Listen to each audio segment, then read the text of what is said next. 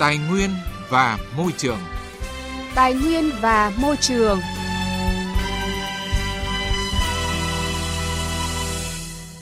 Các biên tập viên Quang Huy và Minh Khánh kính chào và cảm ơn quý vị đang nghe chương trình Tài nguyên và Môi trường phát sóng trên kênh Thời sự VV1 của Đài Tiếng Nói Việt Nam. Những nội dung chính sẽ có trong chương trình hôm nay. Thì chúng tôi là người dân, không có cái gì thì dân người ta vứt đấy thì chúng tôi cũng mang đấy vứt đấy thôi, chúng tôi mang đâu được. Biết là dân làng vứt ở đấy thì chúng tôi cũng mang đấy chúng tôi vứt. Còn người ta cấm đoán thì chúng tôi lại đi đổi trọ, thế thôi. Đi sông hành với cái làng nghề là nó có ô nhiễm. Nếu người ta có nhìn đến này nó không tình hình ô nhiễm chung thì cũng chưa được giải quyết triệt để. Nó thành việc xử lý ô nhiễm môi trường làng nghề Văn Môn mặc dù đã được huyện Yên Phong và tỉnh Bắc Ninh quan tâm giải quyết nhưng đến nay vẫn còn nan giải. Vậy tại sao lại có tình trạng này? Nội dung được giải đáp trong một vấn đề và sự kiện Tiếp theo là ý kiến của các chuyên gia về câu chuyện thu hồi các sản phẩm thải bỏ sao cho đúng quy định. Phần cuối chương trình trong một cùng lắng nghe và bàn luận, chúng tôi giải đáp một số câu hỏi liên quan đến lĩnh vực môi trường. Trước hết, chúng tôi chuyển đến quý vị và các bạn một số thông tin về môi trường đáng chú ý. Chính phủ vừa ban hành Nghị định số 54 quy định về đánh giá sơ bộ tác động môi trường. Theo đó, đối tượng phải thực hiện đánh giá sơ bộ tác động môi trường bao gồm dự án đầu tư công trừ các dự án đầu tư công khẩn cấp, dự án thuộc chương trình mục tiêu quốc gia, dự án thành phần thuộc dự án đã được cấp có thẩm quyền quyết định chủ trương đầu tư, nhiệm vụ chuẩn bị đầu tư, nhiệm vụ quy hoạch, dự án đầu tư theo phương thức đối tác công tư dự án PPP, dự án đầu tư thuộc diện chấp thuận chủ trương đầu tư theo quy định của pháp luật về đầu tư, dự án đầu tư thuộc diện cấp giấy chứng nhận đăng ký đầu tư, trừ trường hợp cấp giấy chứng nhận đăng ký đầu tư theo yêu cầu của nhà đầu tư. Bộ Tài nguyên và Môi trường vừa có công văn đề nghị Ủy ban nhân dân các tỉnh, thành phố trực thuộc trung ương thực hiện một số biện pháp cấp bách trong quản lý chất thải y tế phát sinh do dịch bệnh COVID-19. Cụ thể, chỉ đạo Sở Y tế khu vực điều trị và chăm sóc bệnh nhân, khu vực cách ly, cách ly tập trung, cách ly tại nhà và các khu vực cách ly khác tại địa phương khẩn trương xây dựng, điều chỉnh và tổ chức thực hiện kế hoạch thu gom, vận chuyển, lưu giữ và xử lý chất thải, đặc biệt đối với chất thải y tế tại các khu vực nêu trên của địa phương để phù hợp với việc điều chỉnh thời gian cách ly tập trung, thời gian quản lý sau khi kết thúc cách ly tập trung và xét nghiệm phòng chống dịch COVID-19. Ủy ban nhân dân thành phố Hà Nội đã chấp thuận dự án lắp 11.000 thùng rác phát sáng bằng năng lượng mặt trời trên địa bàn thành phố. Hiện thùng rác công nghệ mới đã được triển khai lắp đặt trên một số tuyến phố như là Lê Duẩn, Xã Đàn, Nguyễn Trãi, Hoàng Quốc Việt. Theo kế hoạch, khoảng 11.000 thùng rác sẽ tiếp tục được lắp đặt trên khắp các quận huyện của thành phố, đặc biệt trước công viên, trường học và bệnh viện. Những thùng rác công nghệ này được thiết kế thông minh với hai ngăn riêng biệt cho rác tái chế và không tái chế. Đặc biệt tấm pin được đặt trên mái của bảng điện để thu và chuyển hóa năng lượng mặt trời thành điện năng tạo công suất phát điện 25W. Ủy ban nhân dân thành phố Hồ Chí Minh vừa có quyết định ban hành quy chế giải thưởng môi trường thành phố Hồ Chí Minh. Theo đó, giải thưởng môi trường thành phố Hồ Chí Minh được xét tặng 2 năm một lần và có giá trị trong thời gian 4 năm Giải thưởng môi trường thành phố Hồ Chí Minh là một giải thưởng chính thức của Ủy ban nhân dân thành phố Hồ Chí Minh trao tặng cho các tổ chức cá nhân và cộng đồng có thành tích xuất sắc trong công tác bảo vệ môi trường trên địa bàn thành phố.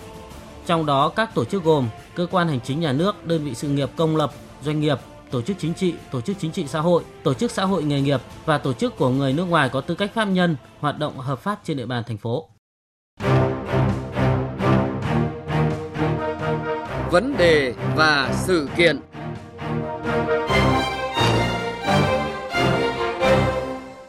Thưa quý vị, thưa các bạn, nghề đúc nhôm bắt đầu hình thành ở làng Mẫn Xá, xã Văn Môn, huyện Yên Phong, tỉnh Bắc Ninh từ cuối những năm 1950 của thế kỷ trước. Nhờ sự phát triển của làng nghề, nhiều gia đình nơi đây đã có của ăn của để. Tuy nhiên, cùng với sự giàu lên nhanh chóng, người dân làng nghề cũng đang phải đối mặt với tình trạng ô nhiễm môi trường nghiêm trọng, ảnh hưởng lớn đến sức khỏe người dân. Vâng, mặc dù đã nhận ra được mối nguy hiểm, nhưng người dân nơi đây vẫn phớt lờ, hàng ngày hàng giờ tiếp xúc với những chất thải độc hại từ việc cố đúc nhôm.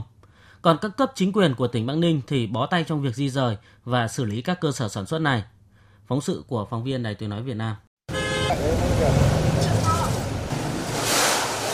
Vừa bước chân vào đầu làng Mẫn Xá, xã Văn Môn, huyện Yên Phong, tỉnh Bắc Ninh, chúng tôi có cảm giác bị nghẹt thở bởi khí thải như lưu huỳnh, carbonic, một đặc trưng của làng tái chế nhôm – những bãi xỉ, nhôm phế liệu bị oxy hóa, hoen dỉ, chất cao ngất ngường đang chờ được xử lý. Các loại ni lông to nhỏ bay lung tung trên cành cây, mặt đất. Tất cả làm cho môi trường của Mẫn Xá càng thêm ô nhiễm nghiêm trọng. Nguy hiểm nhất là chất thải rắn độc hại, như các bình có chứa hóa chất được để bừa bãi ra đường làng ngõ xóm.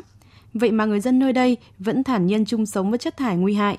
Bà Hà Thị Linh, thôn Mẫn Xá cho biết, thì chúng tôi là người dân, không có cái gì thì dân người ta vứt đấy thì chúng tôi cũng mang đấy vứt đấy thôi, chúng tôi mang đâu được. Biết là dân làng vứt ở đấy thì chúng tôi cũng mang đấy chúng tôi vứt. còn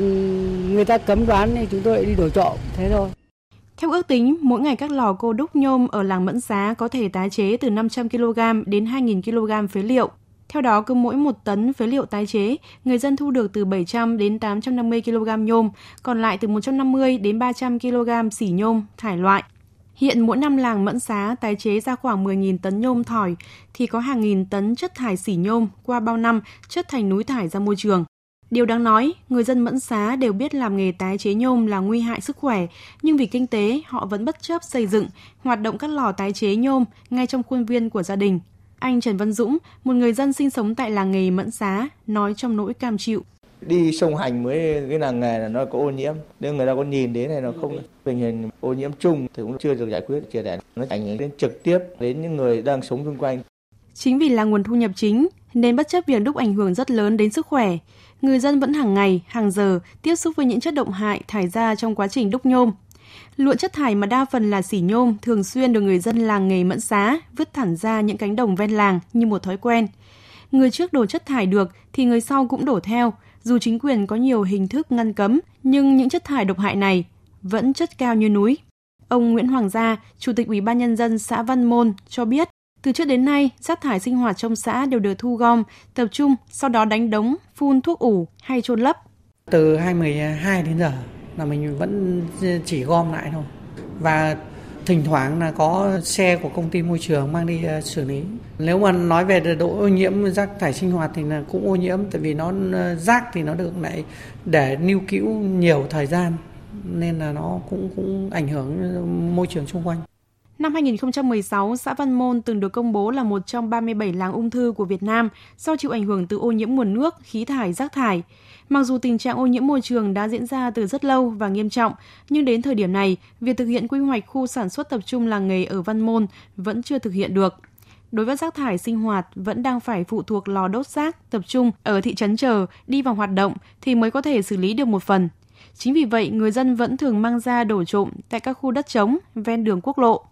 Ông Phạm Đức Định, Phó trưởng phòng Tài nguyên và Môi trường huyện Yên Phong cho biết. Từ cái quy mô sản xuất nhỏ lẻ, cái lượng rác thải phát sinh nên là cái kinh phí xử lý đối với các cái rác thải này rất là lớn.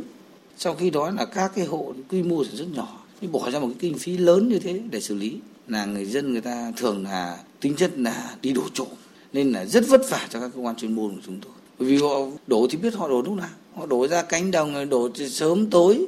nên là cái công tác quản lý môi trường của làng nghề thì đối với các cơ quan chức năng như tôi là rất vất vả kể cả cơ quan huyện rất vất vả Nhằm giảm thiểu ô nhiễm môi trường làng nghề tái chế nhôm lớn nhất miền Bắc, đầu năm 2015, Ủy ban nhân dân tỉnh Bắc Ninh đã ban hành quyết định số 478 về việc thành lập cụm công nghiệp làng nghề Mẫn Xá Văn Môn do công ty cổ phần tập đoàn Hanaka làm nhà đầu tư với diện tích gần 30 hecta. Cụm công nghiệp hình thành sẽ thu hút các hộ kinh doanh nhỏ lẻ trong làng nghề Văn Môn Kèm với đó, giấc mơ của nhiều thế hệ người làng nghề tái chế nhôm lớn nhất miền Bắc là được sống sạch, hít thở không khí trong lành sẽ thành hiện thực. Thế nhưng vì nhiều lý do khác nhau, đến nay dự án cụm công nghiệp làng nghề Mẫn Xá chưa thể đi vào hoạt động và người dân làng nghề vẫn phải sống chung với vấn nạn ô nhiễm. Thưa quý vị, thưa các bạn, không chỉ có làng nghề Mẫn Xá, xã Văn Môn, hiện nay ở nhiều địa phương, các làng nghề tái chế phát triển một cách tự phát, không có các giải pháp bảo vệ môi trường, thiếu sự quản lý của các cơ quan chức năng nên tình trạng ô nhiễm môi trường ảnh hưởng nghiêm trọng đến sức khỏe của người dân. Theo quyết định 16 ngày 22 tháng 5 năm 2015 của Thủ tướng Chính phủ, thì từ ngày 1 tháng 7 năm 2016, tất cả các sản phẩm thải bỏ phải được thu hồi theo đúng quy định. Các nhà sản xuất phải lập được các điểm thu hồi, vận chuyển để làm sao khi người dân không có nhu cầu sử dụng sản phẩm, muốn thải bỏ thì có thể tìm đến đó như một địa chỉ tốt có lợi cho mình thay vì bán cho những người thu mua đồng nát sắt vụn như hiện nay. Thế nhưng trên thực tế những quy định này vẫn chỉ là trên giấy. Phản ánh của phóng viên Đài Tiếng Nói Việt Nam. Theo các nhà khoa học, các loại thiết bị thải bỏ, đặc biệt là thiết bị điện điện tử có chứa hỗn hợp phức tạp các vật liệu, thành phần và các chất khác nhau. Một số chất trong hỗn hợp này có hại cho sức khỏe con người và môi trường. Mặc dù không gây nguy hiểm trong quá trình sử dụng bình thường thiết bị, nhưng những chất này có thể trở nên nguy hại khi thiết bị được tháo tung hoặc được tháo rỡ để xử lý. Đơn cử như trường hợp của làng nghề tái chế pin ắc quy Đông Mai, huyện Văn Lâm, tỉnh Hưng Yên. Từ hơn 30 năm nay, các hộ tái chế hoàn toàn theo cách thủ công. Những hóa chất trong pin ắc quy chủ yếu là trì, được xả ngay ra sân rồi đổ trực tiếp theo kênh mương ra cánh đồng, khiến nhiều diện tích của làng không cấy trồng được. Không chỉ ô nhiễm môi trường mà sức khỏe người dân cũng bị ảnh hưởng nghiêm trọng. Trong đợt kiểm tra cho thấy, có đến 65% số trẻ bị nhiễm độc trì cần phải điều trị thải bỏ. Điều này cho thấy nếu như tái chế các sản phẩm thải bỏ không được thực hiện chuyên nghiệp, chúng ta sẽ phải đối mặt với tác động tiêu cực đến môi trường và cuộc sống con người tại địa phương. Phó giáo sư tiến sĩ Đặng Kim Chi, Chủ tịch Hội đồng Khoa học Hội Bảo vệ Thiên nhiên và Môi trường Việt Nam cho rằng Chúng tôi thấy là cả những người làm nghề và những người sống chung quanh cũng như là lãnh đạo từ chính quyền địa phương đều nhận thức được là nếu mà cứ sản xuất theo kiểu này thì chắc chắn là môi trường ô nhiễm và bà con ta sẽ chịu sức khỏe là ảnh hưởng. Nhưng có điều giải quyết nó như thế nào thì mọi người đều chưa thấy cái hướng giải quyết nào là mang tới hiệu quả. Cái chính là người ta đặt vấn đề vì sinh kế. Theo tiến sĩ Nguyễn Thế Trinh nguyên viện trưởng Viện Chiến lược Chính sách Tài nguyên và Môi trường, Bộ Tài nguyên và Môi trường. Ở Việt Nam, việc yêu cầu phải thu hồi các sản phẩm thải bỏ sẽ khó có thể thực hiện, bởi các loại mặt hàng này khi đã bán đi là thuộc quyền sở hữu và quyết định của chủ sở hữu. Do vậy, việc có mang đến cơ sở thu hồi hay không là quyền của chủ sở hữu. Trên thực tế, những sản phẩm này, ngay cả các loại xe đã hết hạn sử dụng như xe máy, xe ô tô hay các loại sản phẩm điện tử pin, ắc quy vẫn có thể bán được. Chính vì vậy, ông Nguyễn Thế Trinh cho rằng cần phải có những quy định khuyến khích các doanh nghiệp, nhà sản xuất chịu trách nhiệm đến cùng đối với sản phẩm của mình. Tức là họ sản xuất, phân phối thì nên có trách nhiệm thu hồi đối với các sản phẩm thải bỏ để có cách xử lý thích hợp sau đó. Vì hơn ai hết, họ biết rằng những bộ phận nào của sản phẩm có thể tái chế, tái sử dụng được, những bộ phận nào có thể nguy hại đối với môi trường và xử lý thế nào là tốt nhất. Đây cũng là cách để thể hiện trách nhiệm của doanh nghiệp đối với xã hội trong việc bảo vệ môi trường. Đây là một xu hướng rất là văn minh bởi vì dần dần làm được tốt những cái đó thì mình chỉ cần dùng quay vòng cái sản phẩm đây là cái xu hướng tốt. Thế nhưng vấn đề bây giờ là đặt ra là cái cách làm thế nào để nó không gây ra cái ô nhiễm môi trường mới là vấn đề. Bây giờ mình phải quy hoạch hoặc là cái cách làm như thế nào, thậm chí những cái doanh nghiệp nào đăng ký thu hồi, thu gom và tái chế ông đưa vào một chỗ và anh phải thu hồi toàn bộ chất thải độc hại thì cách xử lý như thế nào là, là câu chuyện. Theo quyết định số 16 của Thủ tướng Chính phủ quy định về thu hồi xử lý sản phẩm thải bỏ, bắt đầu từ ngày 1 tháng 7 năm 2016, cơ quan chức năng sẽ thu hồi và xử lý một số sản phẩm thải bỏ, lá quy và pin các loại, một số thiết bị điện điện tử, dầu nhớt, xăm lốp các loại. Cũng từ thời điểm này, các cơ quan chức năng sẽ thu hồi và xử lý một số sản phẩm thiết bị điện, điện tử thải bỏ như bóng đèn compact, bóng đèn huỳnh quang, máy vi tính để bàn hoặc là sách tay, màn hình máy vi tính, CPU, bộ xử lý của máy tính, máy in, máy phách, máy quét hình, máy chụp ảnh, máy quay phim, máy điện thoại di động, máy tính bảng, đầu đĩa DVD, VCD, CD và các loại đầu đọc băng đĩa khác, máy sao chụp giấy, TV, tủ lạnh, máy điều hòa nhiệt độ, máy giặt. Với phương tiện giao thông là xe mô tô, xe gắn máy các loại – Xe ô tô các loại thải bỏ bị thu hồi và xử lý từ ngày 1 tháng 1 năm 2018. Tuy nhiên, việc thu hồi này vẫn chưa được thực hiện theo đúng quy định nên vẫn tiềm ẩn nhiều nguy cơ gây ô nhiễm môi trường. Ông Hoàng Dương Tùng, nguyên Phó Tổng cục trưởng Tổng cục Môi trường, Bộ Tài nguyên và Môi trường cho rằng Chúng tôi nghĩ rằng là chúng ta cũng cần phải chú ý không để vứt tràn lan ra ngoài mà phải có cái biện pháp thu gom, trong đó có đầu tư những cái nhà máy để mà xử lý và thu hồi những cái chất thải điện tử này. Tôi nghĩ là cái phần à, công nghệ và cái chính sách như thế nào đấy để cho những cái nhà đầu tư rồi còn cái việc là thu gom chúng ta cũng có phần thu gom nhưng hiện nay thì cũng có nhiều cái đơn vị bắt đầu thu gom cái này. Thưa quý vị, thưa các bạn, bảo vệ môi trường gắn với phát triển kinh tế là vấn đề ngày càng được các cấp chính quyền cũng như người dân và các doanh nghiệp quan tâm. Tuy nhiên, ở một số làng nghề, mục tiêu phát triển bền vững chưa thực sự được đảm bảo bởi sức ép của tăng trưởng đối với công tác bảo vệ môi trường vẫn còn nhiều thách thức đang đặt ra đòi hỏi các cơ quan chức năng và doanh nghiệp cùng giải quyết. Có như vậy, sức khỏe của người dân tại các làng nghề mới được đảm bảo. Phần cuối chương trình hôm nay là chuyên mục Cùng lắng nghe và bàn luận. Cùng lắng nghe và bàn luận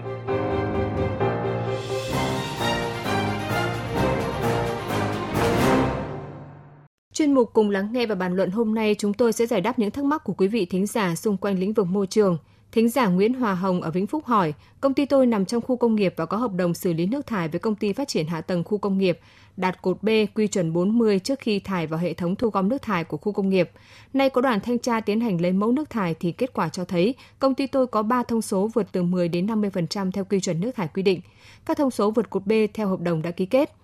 Vậy công ty tôi chỉ bị phạt đối với một thông số bị vượt cao nhất theo điểm B khoản 6 điều 12, Nghị định 155 năm 2016 hay bị phạt cả ba thông số vượt? Đối với câu hỏi của thính giả, Tổng cục Môi trường trả lời như sau. Căn cứ theo quy định của pháp luật về xử phạt vi phạm hành chính trong lĩnh vực bảo vệ môi trường, hành vi xả nước thải có một trong các thông số môi trường vượt tiêu chuẩn quy định tiếp nhận nước thải của chủ đầu tư xây dựng và kinh doanh cơ sở hạ tầng khu công nghiệp sẽ bị phạt tiền theo quy định tại điểm B khoản 6 điều 12 Nghị định số 155 ngày 18 tháng 11 năm 2016 của Chính phủ về xử phạt vi phạm hành chính trong lĩnh vực bảo vệ môi trường. Trường hợp có 3 thông số vượt tiêu chuẩn quy định tiếp nhận nước thải của chủ đầu tư xây dựng và kinh doanh hạ tầng khu công nghiệp như trên thì phạt tiền theo quy định tại điểm B khoản 6 điều 12 Nghị định 155 đối với một thông số vượt cao nhất. Thính giả Lê Văn Nghị, thành phố Đà Nẵng hỏi, tôi có người cháu xin làm nhân viên bán xăng dầu theo yêu cầu của chủ cây xăng thì phải học qua lớp nghiệp vụ bảo vệ môi trường theo thông tư số 43 năm 2014 của Bộ Tài nguyên và Môi trường. Nay cháu tôi không thể kịp có được giấy chứng nhận để xin việc do Sở Tài nguyên và Môi trường chỉ mở lớp theo từng đợt và theo kế hoạch. Do vậy, hiện nay cháu tôi không thể xin được việc làm.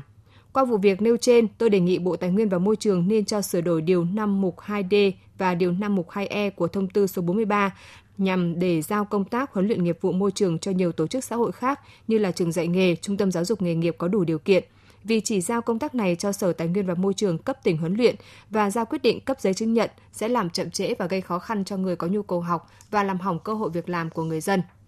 Đối với góp ý của thính giả, Tổng cục Môi trường rất hoan nghênh và ghi nhận đối với việc thực hiện. Thông tư số 43 quy định về đào tạo nghiệp vụ bảo vệ môi trường trong kinh doanh xăng dầu, khí dầu mỏ hóa lỏng, Hiện nay, Tổng cục Môi trường đã và đang phối hợp với trường đào tạo bồi dưỡng cán bộ tài nguyên và môi trường nghiên cứu và nhận thấy quy định về việc cấp giấy chứng nhận đào tạo nghiệp vụ về bảo vệ môi trường trong kinh doanh xăng dầu của thông tư số 43 hiện không còn phù hợp với thực tiễn. Do vậy, trường đào tạo bồi dưỡng cán bộ tài nguyên và môi trường, đơn vị có chức năng, nhiệm vụ tổ chức đào tạo bồi dưỡng liên quan đến lĩnh vực tài nguyên và môi trường, quản lý và cấp chứng chỉ, chứng nhận cho học viên sau khi hoàn thành chương trình đào tạo bồi dưỡng theo quy định của pháp luật đã báo cáo với lãnh đạo Bộ Tài nguyên và Môi trường xem xét ban hành quy định về việc đào tạo nghiệp vụ bảo vệ môi trường trong kinh doanh xăng dầu và cấp chứng chỉ sau khi hoàn thành chương trình đào tạo. Đối với các ý kiến đóng góp của thính giả về một số khó khăn bất cập trong quá trình thực hiện thông tư số 43 cũng như kiến nghị về việc xã hội hóa việc huấn luyện và cấp giấy chứng nhận bảo vệ môi trường kinh doanh xăng dầu nhằm tạo điều kiện cho người dân doanh nghiệp, Tổng cục Môi trường sẽ tiếp thu và có ý kiến báo cáo lãnh đạo Bộ Tài nguyên và Môi trường xem xét trong quá trình xây dựng quy định về việc đào tạo nghiệp vụ bảo vệ môi trường trong kinh doanh xăng dầu và cấp chứng chỉ sau khi hoàn thành chương trình đào tạo trong thời gian tới. Xin cảm ơn quý vị thính giả đã gửi câu hỏi về chương trình và tới đây thì thời lượng của chương trình Tài nguyên và Môi trường cũng đã hết. Biên tập viên Minh Khánh và Quang Huy xin kính chào quý vị. Hẹn gặp lại quý vị và các bạn trong chương trình này thứ tư tuần sau.